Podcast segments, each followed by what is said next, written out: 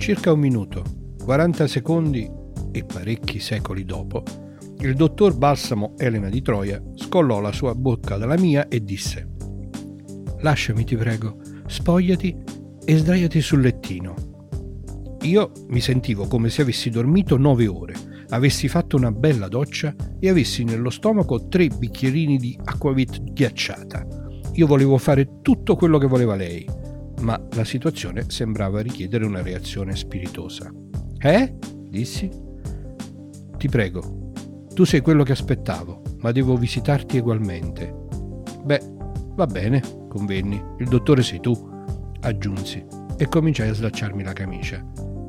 Sei davvero un dottore? In medicina, voglio dire. Sì, tra le altre cose. Mi tolsi le scarpe scalciando. Ma perché vuoi visitarmi?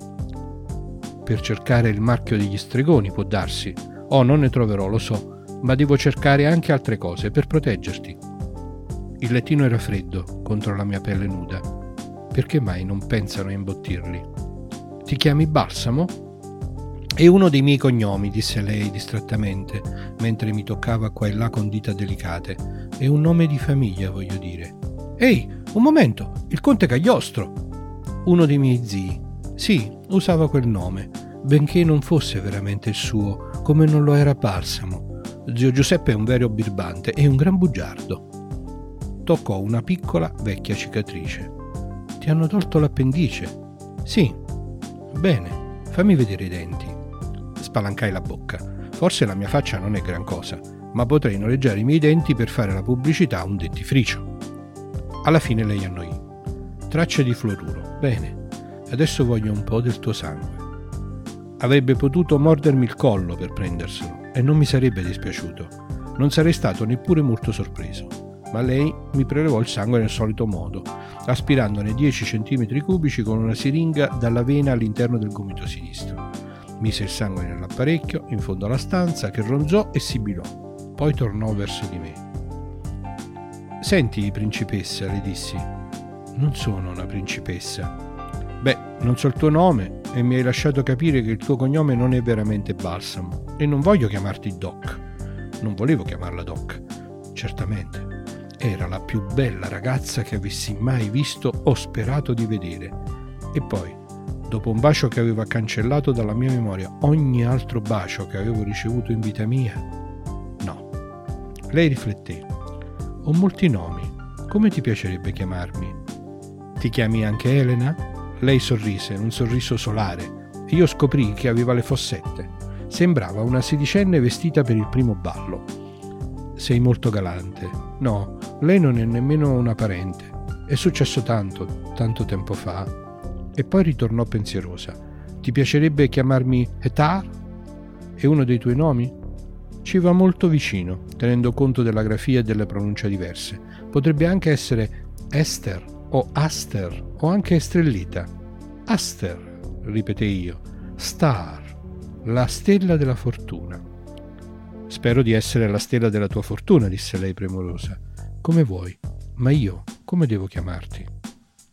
Ci pensai sopra. Non avevo intenzione di dire Flash, non sono un fumetto io. Il soprannome che mi avevano affibbiato nell'esercito non era di quelli che si potevano riferire a una signora. Io però lo preferivo al mio vero nome.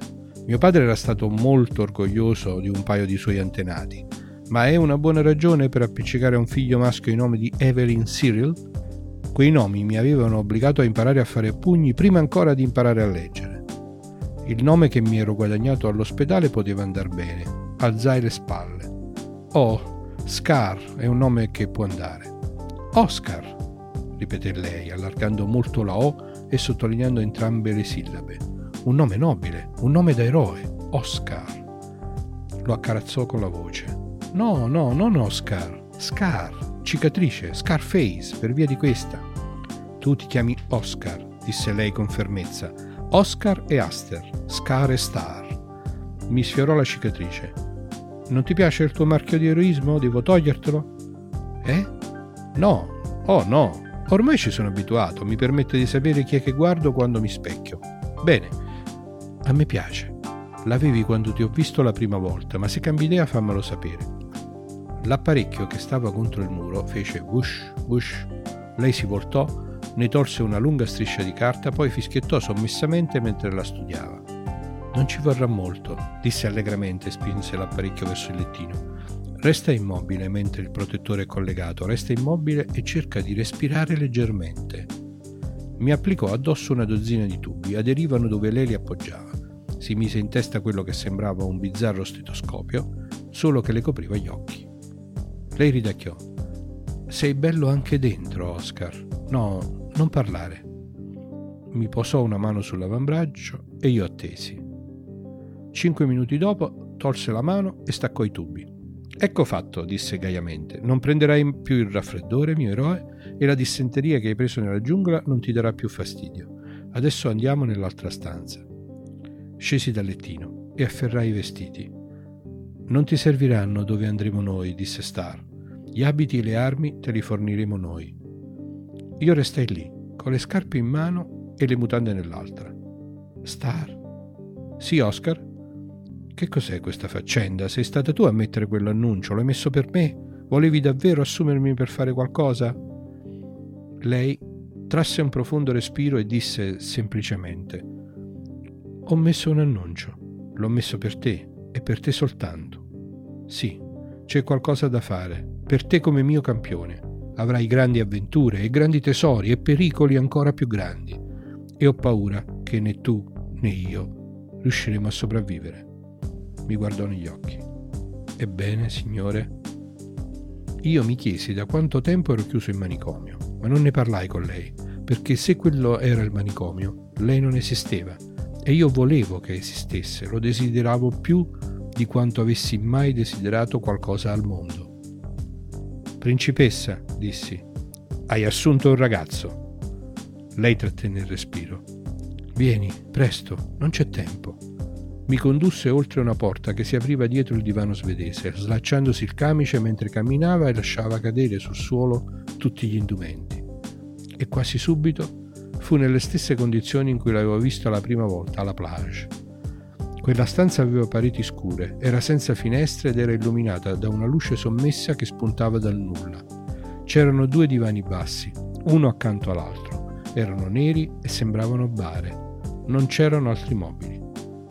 Non appena la porta si chiuse dietro di noi, mi accorsi all'improvviso che quella stanza era priva di echi, in un modo quasi doloroso. Le pareti nude non riflettevano il suono.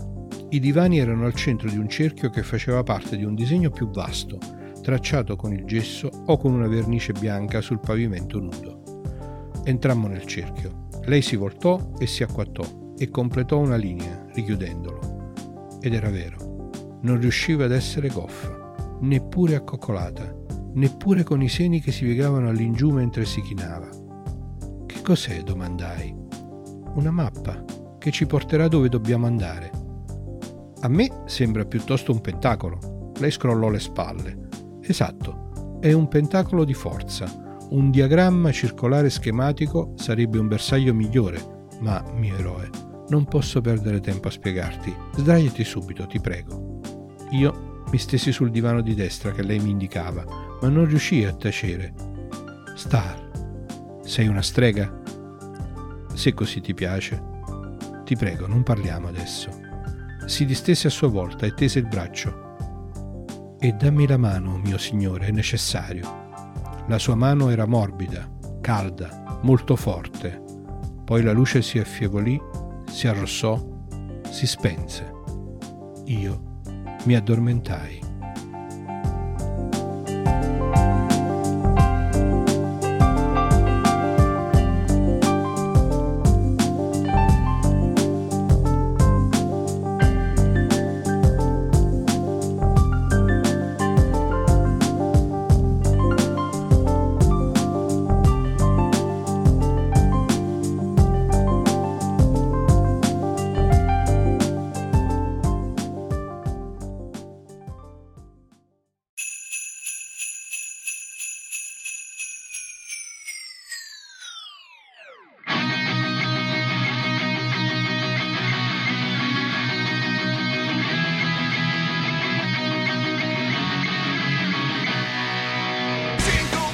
Ascoltato Fantascientificast podcast di fantascienza e cronache dalla galassia.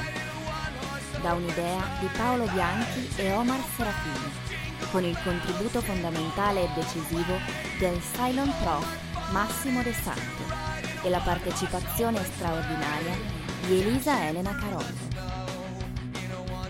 www.fantascientificast.it Email redazione chiocciola fantascientificast.it Tutte le puntate sono disponibili sul nostro sito, su Apple iTunes e su Podbean all'indirizzo podcast.fantascientificast.it Potete seguirci e interagire su Facebook alla pagina Fantascientificast e su Twitter sul profilo chiocciola Fantascicast. Se volete potete lasciarci una valutazione a 5 stelle su Apple iTunes e sostenerci con Patreon tramite l'apposito bottone sul nostro sito oppure visitando la nostra pagina Patreon www.patreon.com slash fantascientificast. Nessun bite e nessun tribolo sono stati maltrattati durante la produzione di questo podcast. L'equipaggio di Fantascientifica vi augura lunga vita e prosperità e vi dà appuntamento alla prossima puntata lungo la rotta di Kessel.